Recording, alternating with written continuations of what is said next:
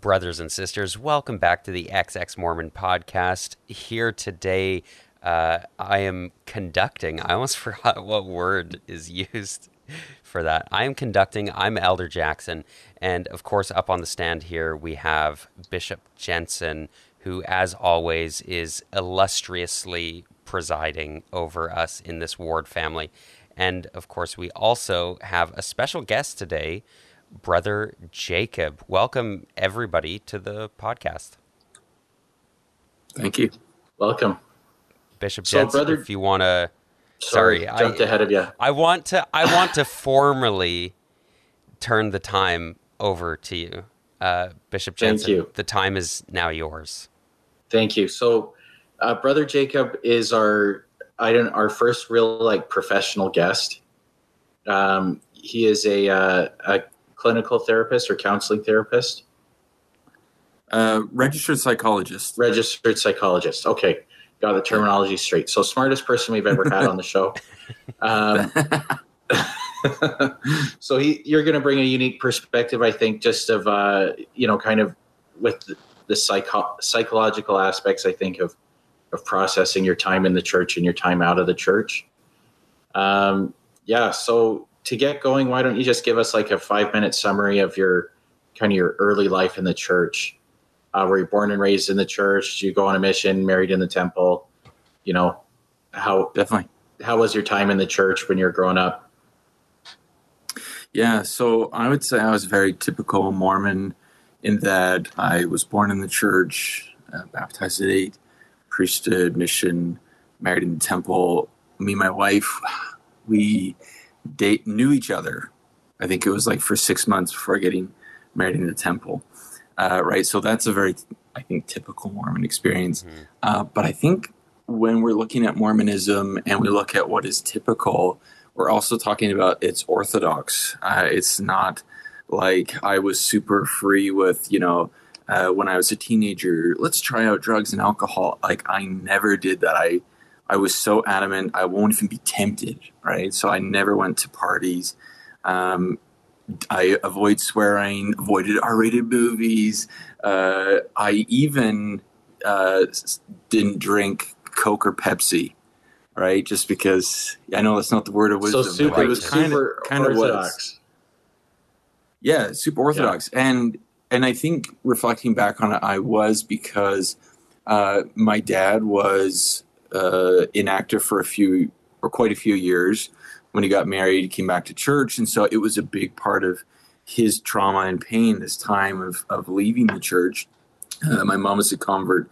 Uh, and then my brother, older brother, as a teenager, he left the church, and that just caused so much family drama. And so I was determined as a youth that I would make my parents happy by being super religious and super spiritual and I was, and everybody loved it. Uh, it just reinforced that that was the only way I could belong. Um, but the sad part is, is that it never actually benefited me. it just kind of pushed me away further from the intimacy that I was really looking for. So I always joke that's why I became a psychologist uh, because I am insecure.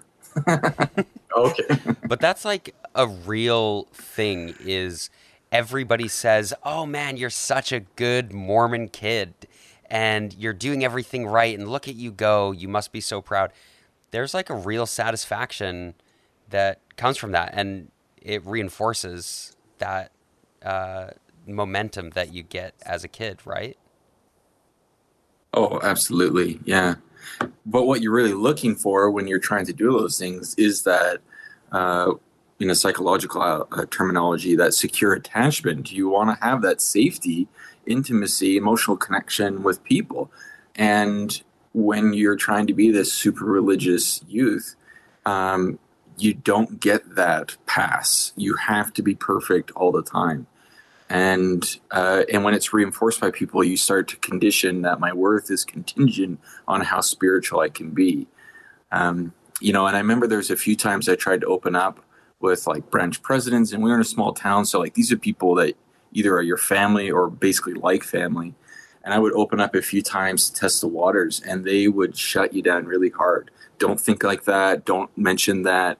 you know, I was like, okay, because I don't want to be branded as um, an apostate like my brother was, right? Because this guy is is next to the devil in terms of his authenticity, right? Like, uh, so I was got to be a good little Mormon boy. What, what were the kinds of things you test the waters with when you're a teenager talking to the branch president? Uh, like when it came to pornography, uh, right? So there's so much demonizing around this normal normal experience for youth, like to be exposed to it, be curious about it, um, and they say uh, in their I can't remember if it was True to the Faith or For the Strength of Youth, one of those that I studied religiously. Again, um, it said anything that arouses sexual feelings is Mm-hmm. pornography. Yeah. So anytime you feel this normal experience, that's pornography. So I remember once trying to open up about that and just like, do I have a problem? Is this an issue? And just being shut down, and it's like, don't don't talk about that. And then the question, well, do you look at pornography? And so I like didn't know how to answer that, and I wanted to be good, so I was like, no. And they're like, good, good, right? You know, like, okay, message received. I will never talk about it. Mhm. But a big part, if I can add to this, there was a guy, he had passed away before I really grew up and knew him, but he died of cancer. He, uh, uh, but before, five years before, he came out and he uh, had committed adultery or something like that. And so he was excommunicated. And this was like a really important guy in stake presidencies and stuff. So now, five years later, he gets cancer and he dies. And my dad would tell me this story as evidence of why we needed to be righteous. And all I paired with this was if I ever admit sins, I'm going to get cancer and die. So I Mhm. was just deadly afraid of being imperfect in any way. And I remember when I turned 30 being genuinely surprised that I was still alive because I had been conditioned my whole life that I would die young. So the okay, so the fear of dying early or being cursed somehow for leaving the church that stuck with you till you were thirty, Yeah, definitely. Wow. And that's right. I was still in the church at 30, right? right. So- Wow. Okay. So that's I. That's I was. intense. I mean, like that's like I a was- really serious, intense um, way of thinking. So, Bishop, you go ahead, and then I want to get more into like how you worked through that. like I was terrified of getting possessed Mm. until my 30s. And funny enough, actually, we were Oh, playing yeah. cards with my in laws, and uh, my wife starts saying, We should do a seance just to kind of get a rise out of my mother in law. And she was legitimately like, No, that invites Satan. And Yeah. you can't even joke about that. And, and my mother in law's in her 60s. Yeah. I remember, could I share a story, a mission story?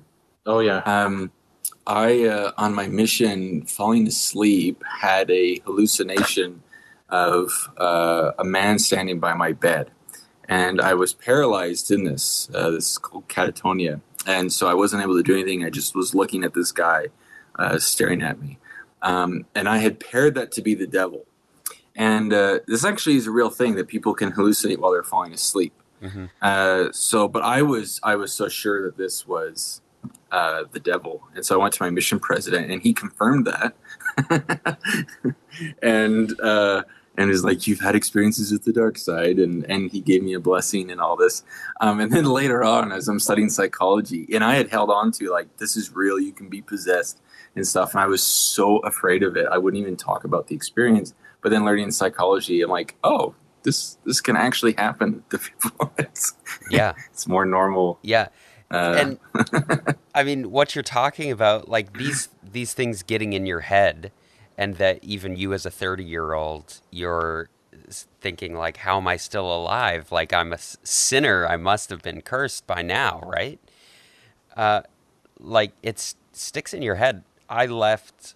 Uh, I I kind of stopped believing almost seven years ago, and I left a year and a half ago, and I like hmm. the other day I had one of those like sleep paralysis demon things moments, right? Where you're kind of half asleep but you see something standing over your bed and I had to like talk myself down. I was like, "Oh no, this is the reckoning. Like they're coming for me, you know, cuz I left the church."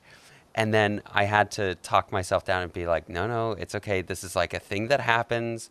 And I had to like calm myself down because it, it sticks in your head. It's like, it's like leeches on your brain. Yeah. Oh, yeah. It's deep. So tell us more about your experience, like working through everything that kind of got a hold of your mind, including this idea that you're going to be cursed somehow if you sin. Yeah, so th- this is really interesting that we're going here. Um, I so I became honestly a workaholic. It was like nonstop work, work, work, work, work. Uh, whenever I would study uh, to give a talk in church, like that was always the input that you were getting, right? Uh, the mm-hmm. definition of discipleship is to do better. Um, constantly, like, got to do better. You know, we're we're never okay with where we are. We got to be perfect, and all these kind of things. And so I really bought into that idea that if I did this hard work, that it would be fulfilled. And again, as a youth, I would print off quotes from the prophets about these kinds of promises. Um, and promises like, you know, if you do this, the devil will have no power over you. Mm-hmm and so I took them for their word. And of course, none of it actually worked.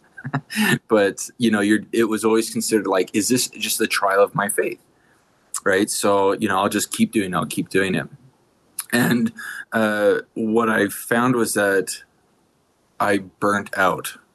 Right. I, I lost the emotional connection to life, to enjoyment of the work that I was doing, to connection with family and it really was this matter of like i'm just waiting to die and like my dad always had this kind of sentiment and like he would talk about this of uh, you know if we die then at least we died like a good person we're going to go to heaven mm-hmm. right so it was just kind of like it's worth it to die um, as a side note uh, and and trigger warning for anyone with suicide uh, but before i turned eight years old I had the idea to kill myself be, so that I could go to heaven.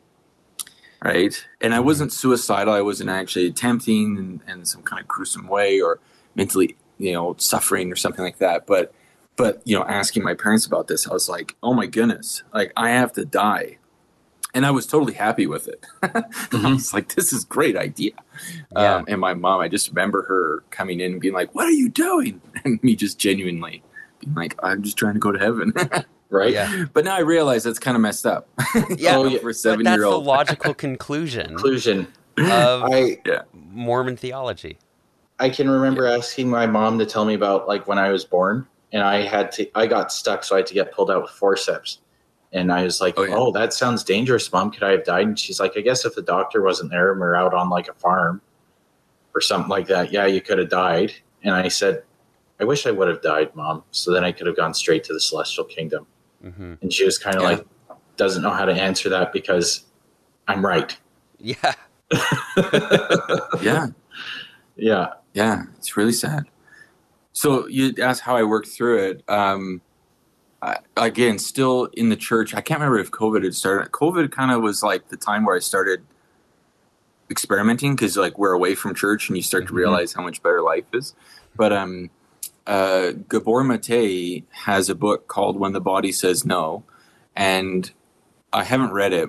And so I was like, well, let me look on YouTube. And sure enough, he has a lecture on the book and it's an hour long. So I was like, let me just like do this. So me and my wife listened to it as we were driving to Cardston. And I was weeping because for the first time I had realized that I didn't value my life. And I was listening to a professional who said, it's okay to stop like these are signs that your body is saying no, and it's okay to stop. You still have value. And I didn't realize until that moment that I didn't have to die. I, I really thought I did. I thought that was my fate, but I realized no, it's okay to actually love yourself and to be fulfilled and you know but i was so sure before that so and i just had to work myself to death. Like the suicidal ideation was coming from like just burnout on trying to be the perfect mormon? Well, in my whole life, perfect, or just every, perfect ev- everything, perfect everything, right? Yeah, yeah, and yeah, and like, like again, like the suicidal ideation is It's a bit different, but um, like I remember I was going to propose to my wife, who I did love, right? But like getting married in six months is really fast, Mhm. and but you got to do it. It was the right thing to do, um, kind of a thing. Oh, I'm going to pause. Oh, there you go. You're back. You're good. Okay. Um, but I was so afraid to propose to my wife that I didn't. And my whole plans went out the window. And I remember driving home, just weeping in my car, praying to Heavenly Father, please kill me, please kill me. Mhm. Um, you know, and I didn't want to die. Like there was no uh, experimenting with that in any kind of way. Um, I did eventually propose to her, right? And and we've been happily married for ten years. But like there was just this thing of like, if you could just take me away, like I Mhm. would really appreciate that. His life sucks. Yeah. Bishop, do you have a I- question? Yeah, I well, I was just gonna say, I like I had to do an organizational behavior course, which is not like the same as psychology, Mm-hmm. but one thing we talked about was the, this concept of the internal locus of control. Yeah. And so it's like how much people feel they're in charge of their life versus how much people feel their life is determined by external factors, or at least correct me if I'm getting any of this wrong, right? But we had to do a test right. to assess our own our own internal locus of control and mine was almost completely external. Hmm. And I was going through, I was developing like what I didn't realize was an anxiety disorder around the same time. But I remember looking at my results and being absolutely shocked. But I remember as I was answering the questions, I would always be thinking, well, this all kind of depends on what the spirit tells me or what God wants me to do. Hmm. I had no sense of my ability to make my own choices. Like it was Yeah. everything came down to what a prompting would tell me. And and then I looked at the result and I was like I, I couldn't like I couldn't believe it. But then I was like, something's wrong about the way I'm thinking about life. Like everything being outside of my control, and at the same time I'm getting chest pains and uh, and always being on edge. I'm getting anxiety disorder because I feel like my whole life's spiraling out of control. Um, so I Yeah. certainly identify with what you're talking about of of um, this trying to be perfect, meeting up to this standard that is it's not even the standard or the goals you're setting for yourself, right? Yeah. Yeah.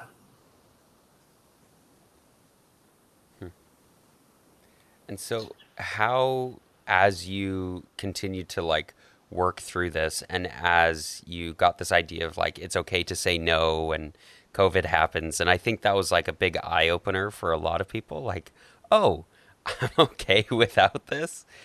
Um, how how did you continue to work through that, and then eventually get to the point where you're like, oh, I, like I'm done. I can let this go.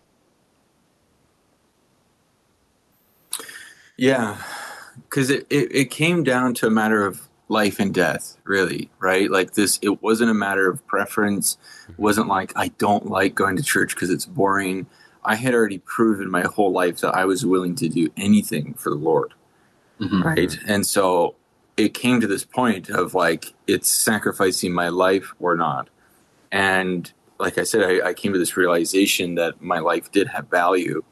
And so I found a lot of strength in that, found a lot of peace, um, kind of just starting to explore what made me happy uh, for the first time, started waking up and saying, What do I want to do today? as opposed to following through rigid rules. Again, like I read the Book of Mormon every single day. I was doing at least half hour study of the scriptures or general conference talks Wow. um, even like during COVID, like even during years where I'm just like Mormonism doesn't work. Mhm. Even when I like decided to leave the church, I was still paying tithing. like it was just so hard to like Oh, yeah. the cut, Yeah. Yeah. right? Um, but I just started experimenting with what made me happy, and I saw how much better of a person I was becoming uh, by not attending church, by being able to actually listen to my wife for like the first time ever. Because you know what would happen before his wife say feels anxiety, I'll give you a priest a blessing, Mhm. right? And you'd be like, God wants you to know chill f out. uh, yeah. Uh, you know, and you're like, I'm such a great husband. I have the priesthood. Um, yeah. you know, and now now I sit with my wife. I can actually do that. Mm-hmm. You know, I couldn't do that before. Like, what do you mean by just sit with her? Like, just listen to her talk about her day and yeah, yeah, whatever it is. I don't feel that need that I have to fix it. I'm able to emotionally regulate as she tells me things. And sometimes some of those things involve me, right? Like, did I do something that was hurtful? Like, we're really able to externalize that and strengthen our marriage. It's so beautiful. But when Mormonism was at play, you know, we would try to pray these things away, pray away negative mm-hmm. feelings. Yeah. Um, you know, and like we go to bed at night, and like for years, I just I was the only one who said the nighttime prayer. My mm-hmm. wife just didn't want to, and never asked her about her feelings. I'm just like, I'll just pray. I'm such a good husband, volunteering to pray. You know, like stupid. That is interesting. On on the subject, as a bit of a tangent uh, of priesthood blessings, and the way that as a, a man, like your voice comes through in that. And my my grandma uh, had a bunch of priesthood blessings from my stepfather, and my mom records every priesthood blessing that any of us have mm-hmm. ever gotten, and that she's ever gotten, and that her mom's ever gotten. And so, because of this, my aunt, who is not a member, who left the church as a teenager, she read through these priesthood blessings and she told me the other day that she just hears my stepdad talking. She doesn't like there there's nothing magical about it. It's just a man telling a woman to relax and that oh everything's going to be fine and that God won't take you sooner than your time and stuff like that. Yeah. And it's just kind of when when you're in it, it feels like there's so much meaning to it, and then when you get out, it's like, oh, I guess that's like nothing. Okay. Yeah. I don't feel the need to do priesthood blessings anymore or to receive them. yeah. no, yeah. And it sounds like I'm not bitter. it's just it's like not God. yeah. Like it sounds like you've developed better ways to communicate with your wife uh, through through this through just conversation. Oh yeah, yeah. So were like, did you have some? You mentioned kind of before we got on air that you were an apologist or you amateur apologist. So yes. were you struggling with like questions about the church for for a while before you just kind of broke around COVID? Was was can you tell us just a bit about your time as an apologist and kind of how? Yeah, so I uh, so I worked for the church uh, for two years, and so I'd say that's when I transitioned into being this apologist because now you're forced into the uh, what's the word contraindication that is psychology and Mormonism. That is, they do not fit together at all. Mm-hmm. And so it's kind of confusing, and you're like, I've got to make this work somehow. And so I totally ignored like all the typical shelf breaker items about the truth claims of the church. I'm like, whatever. Hey, Joseph Smith married a 14 year old. I'm sure God knew what was going on. Um, I'm going to just focus on the doctrine of Christ hmm. faith, repentance, baptism, Holy Ghost, endure to the end, right? Focus on every talk I gave. I started it with this has to come back to the atonement of Jesus Christ. All things are but appendages to them, quoting Joseph Smith. Um, so that's that's the apologist approach that I took with psychology. That there was healthiness in this, and what I found was that we were constantly in working for the church counteracting everything that the prophets and apostles had to say. Hmm. Every time there was a general conference, people would be coming in with that was the worst thing I was ever told, right? And we'd have to be like, well, you know, that's just for like the general population, but for you, definitely don't listen to that. Mm-hmm. And it just became kind of weird that we're constantly having to correct the prophet, prophets who are speaking for God. Mm-hmm. Right. And so my apologist approach was just like, let's just focus on mental health. And sure, the church is going to provide the best mental health out there. And you keep studying it and studying it and finding out, my goodness, we actually have some of the worst mental health rates out there, suicide rates, um, people prescribe medication, uh, marriages falling apart. Like, there is nothing that Mormonism is providing. Like, these promises fall completely flat. Mm-hmm. And I would have been okay with blaming people for that, right? Like you just didn't have enough faith, you weren't fully committed, you were sinning, and that's why it didn't work. But now that I'm working for the church, I'm seeing these people and I'm hearing their stories. I'm mm. hearing about how my dad was a bishop and he used to beat the crap out of us, right? I'm hearing how this person sexually abused me, this bishop, this stake president. Um, you know, I'm just like, this doesn't make sense. Like, how can I tell these people to go back to a bishop when that's who abused them? Mm-hmm. Right. Um, and just the saddest stories were coming from Mormonism. And it, it just, it wasn't okay. And I, I came to this conclusion that I could not be an ethical psychologist and be a Orthodox Mormon at the same time. I had to give on one of those. And so then I dropped the apologist approach and I was like, I'll just become nuanced. I believe the church is true, but I don't agree with the church. And so I would tell members, like, I don't care, you know, if you're gay, if you're cheating on people, if you do drugs, like, I'm committed to your health, right? But I still believe the church is true. I still pay 10%. And, you know, that's going towards such wonderful causes. so, so what what was like the major ethical dilemma that you were running into? Uh, like, okay, probably the biggest one would be around LGBTQ plus people. Right. Okay. So in working for the church, we toe the line because you cannot come out and say we do not support gay people, right, or gay marriage or anything like that, because you'll be shut down, mm-hmm. right? So what we say is we are committed to traditional values, hmm. right? So now you come in and you say, I'm gay, I want to explore this part of myself, or I'm genderqueer, or I'm anything. Um, and we just say, we're not specialized in this, so you probably be better off going somewhere else, which is what you're supposed to do ethically, right? Mm-hmm. Yeah. You know, if you come to me and you're like, I have schizophrenia, ethically, I'm supposed to say, I'm not competent in this area. I can't help you. Go somewhere else. So it is okay to say that. But the reason why we're saying it is because we do not support these people, right? It's part of the whole process. You have to have a temple recommend working for the church. And, so I just, I remember working with gay clients and them just being like, this is garbage. And I was stuck. I'm like, what mm-hmm. do I do? Do I say, you know, go and live your life or not? And I found that when I was encouraging people in their health and whatever that meant, right? If it was saying, hey, you masturbate, that's okay, right? I mean, we want to look at if this is causing harm, if it's compulsive, like it's okay.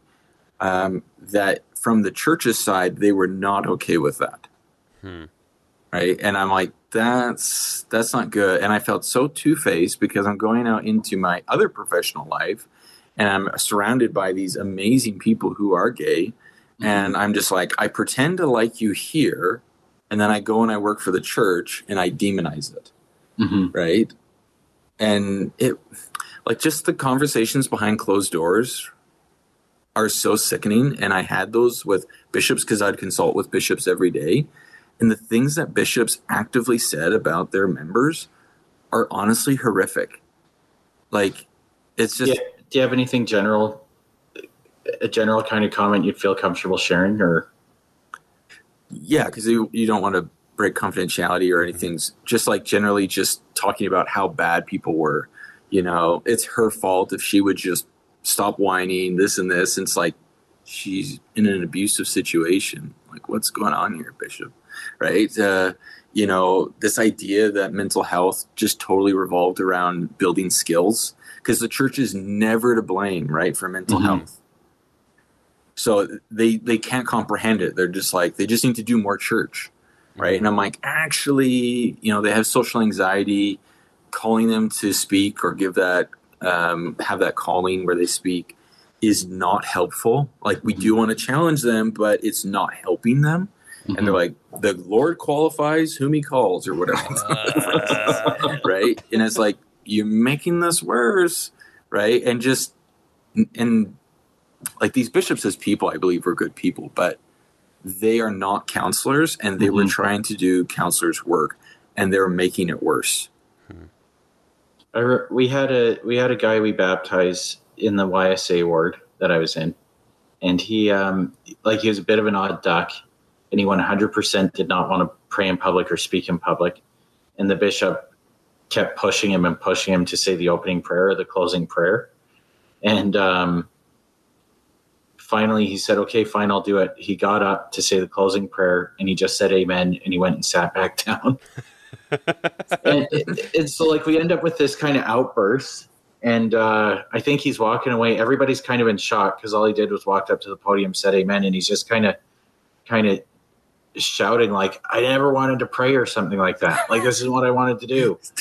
And and so we have this outburst and and this poor convert is kind of looking like a weirdo because the bush, bishop pushed him so hard with that that same attitude and mentality you're talking about when really it's like he should have just asked somebody else. Like this didn't make church a positive experience for him.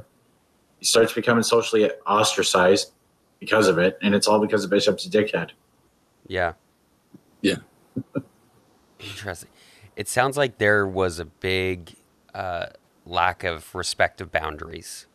Um, Oh yeah, the church doesn't believe in boundaries. God doesn't believe in boundaries. Apparently, yeah.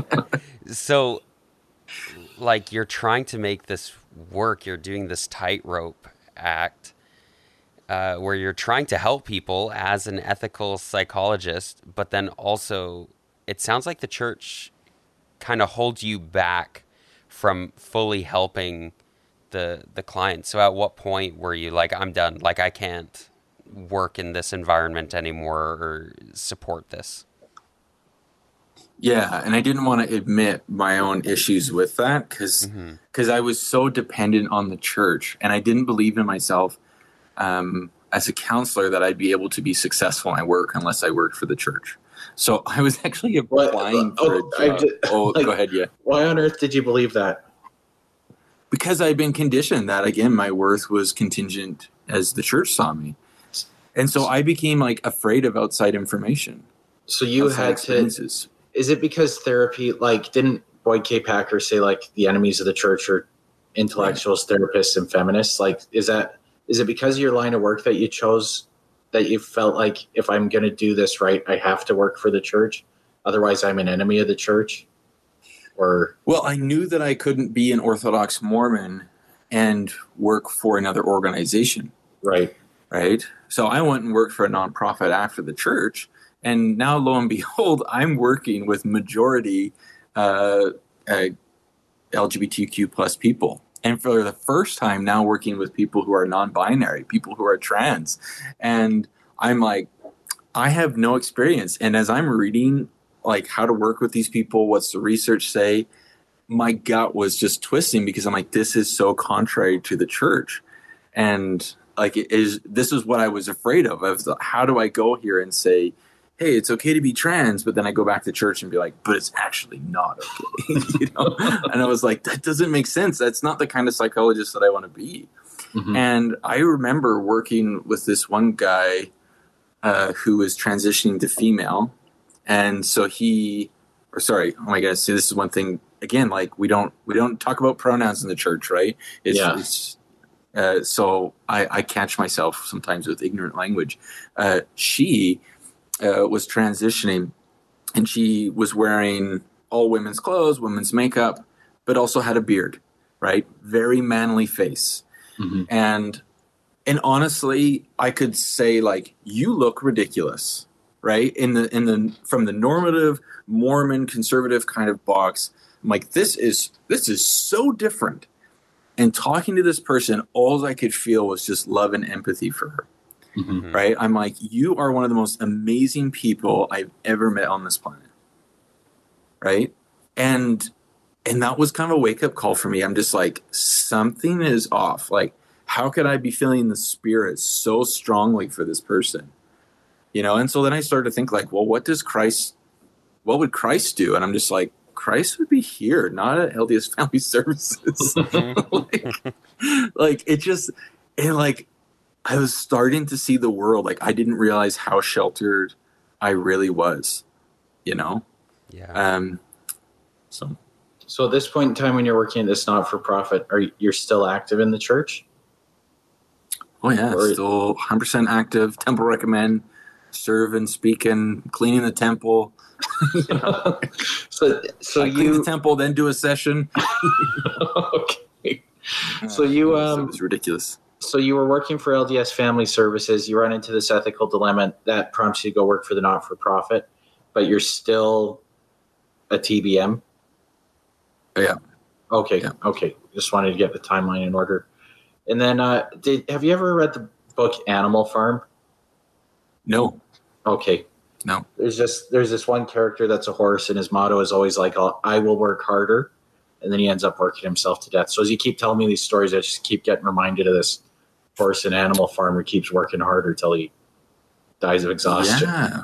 Yeah. Like, Like we there's- had a picture. Oh, go ahead. Yeah. I was just gonna. There's nothing in this world, even when I was as active as I could have possibly been, that would make me want to clean the temple and then do a session in the temple. Oh man. Yeah. uh, I was saying though, we had a picture on our mission. I can't remember what the phrase under it, but it was from one of the apostles. I believe he served served in one of the Polynesian islands. Uh, but anyways, it was about working harder, and it had a picture of a horse. Okay. so it's exactly with what you say, Which is like- mentality. like Mormons don't read books because if any Mormon had read a book, they would have read Animal Farm and they would have known like you can't do this thing with the horse that works itself to exhaustion and use the horse Hmm. as a symbol of working too hard. But Mormons don't read literature. or right. they read Yeah. them and miss the point. yeah. Yeah. Yep. Sorry, that's my two second rant there.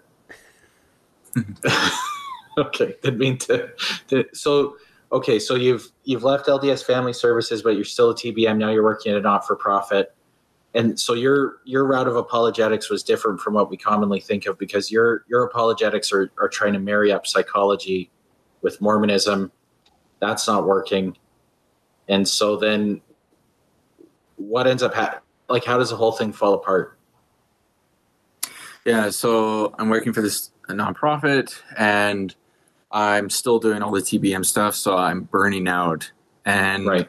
Uh, I remember my supervisor, who's not a member, right? Mhm. you know, uh, and I, I I came just to see like really trust her and value her, and I'm uh, saying how I was struggling, um, and like I I was deeply struggling. Like at this point, I was non-coherent. Like I was not functioning at all. Um, like I couldn't think. Like I couldn't exist. I couldn't watch TV shows without having panic attacks. Like it was so bizarre. Like I was just going downhill. I'm still TBM at this time, right?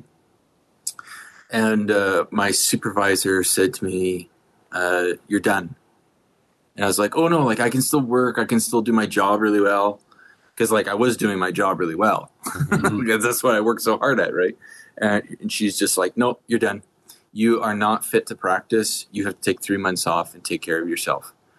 And I kid you not, it was the first time anyone in my life had actually looked out for my well-being. Wow. Because I, I, yeah, lots of people knew, bishops knew, mission presidents knew, all these people knew um, that I was struggling, you know, in different ways. And the answer was always to do more. And for the first time, I had someone actually care about my well being. And I just remember crying because I'm like, and I tried so hard. I was like, no, let me work, let me work. And she's just like, no, you're done. Right. And I was like, how am I going to survive financially? Right. hmm And all this. But then it's just too bad. You know, you, you got to quit. So how did Wow. your you like you said you were performing really well at work? How did your supervisor identify that you were not fit to practice? Because of how I was doing in my personal life, right? Because I, I wasn't sleeping, because I was Oh, angry, Um, you know, just again having panic attacks when I'd watch TV shows because um, I was having panic attacks about like, oh, what if this person is like a sexual abuser or something like that, right? In real life, and you know, mm-hmm. and I mm-hmm. was just like, I couldn't trust anyone, and, and I was just, I was just deteriorating. Um, I was working actively with my bishop, and he was, he's an amazing guy, of course, right? But like, he's not a counselor, and I was going again. I, hopefully, I don't talk about suicide too much, but this is the time in my life where I transitioned to actual suicidal ideation. Mm-hmm. And I would leave his meetings, and we'd meet for hours. I'd leave his meetings, and it would be, you know, dark, winter roads, and I would just drive out to Kananaskis, and I would drive as fast as I could, and I would I would hope to die. Right, and I would just drive for hours, and like a maniac, it was psychotic. Um, mm-hmm. That's how I left Bishop's meetings, you know. And I, but I would show up for work the next day, like it was ridiculous, you yeah. know. Um, and my supervisor recognized it, she had to look beyond if I was doing my job well or not, and how I was doing as an individual. Hmm. Um, so this come about like so, just through conversations with your supervisor about how you're doing. I'm like I'm just interested to know how does yeah. how does she find out how you're doing? Um, well, it's, it's, just what you do. You have weekly supervision and stuff, and she's just a very personal right uh, supervisor. So you know, we talked about personal life, and and her goal was for me to be, uh, you know, a happy, healthy, successful person. It wasn't about a cog in the wheel kind of a thing, right? Mm-hmm. It was very personal relationship. It was the kind of person that I needed in my life, honestly, and I hadn't had that previously. So you finally have somebody who's looking out for your well being. You take the time off, and then that's coincidentally around when COVID starts. Yeah, exactly. Okay. Yeah. So it was good timing. Yeah. Yeah. yeah. Because everything was like shutting down and stuff. And so as COVID is driving everyone crazy, I felt great. I was like, I'm finally relaxing for the first time in my life. Yeah. Wow. And it's good. I kind of, so this call, Google Meet only lets us meet for an hour at a time uh, on the like on the personal version. Uh, so I kind of think maybe if you've still got more time to chat, brother Jacob, if maybe we split this episode in two, I can send a new link, and we can pick back up uh, on like a next episode. Yeah, that if works that, for me. Uh, perfect. Yeah, if you guys want to hear more. yeah. Oh yeah. Yeah. Yeah. I, I especially want to hear maybe on the next episode hearing about like the growth that's come post leaving. Like you COVID happens, you're on this break, you're realizing you're you can be happy without the church and uh, and the growth that's come out of that. Uh, if we're good to go for another. I'm good. Yeah. Awesome. Okay, then with that, we'll close here abruptly on a cliffhanger. Tune in n- next week uh, when we talk more about growth and uh, yeah, po- being being being done with the church. Uh, so, in the name of Jesus Christ, Amen. Amen.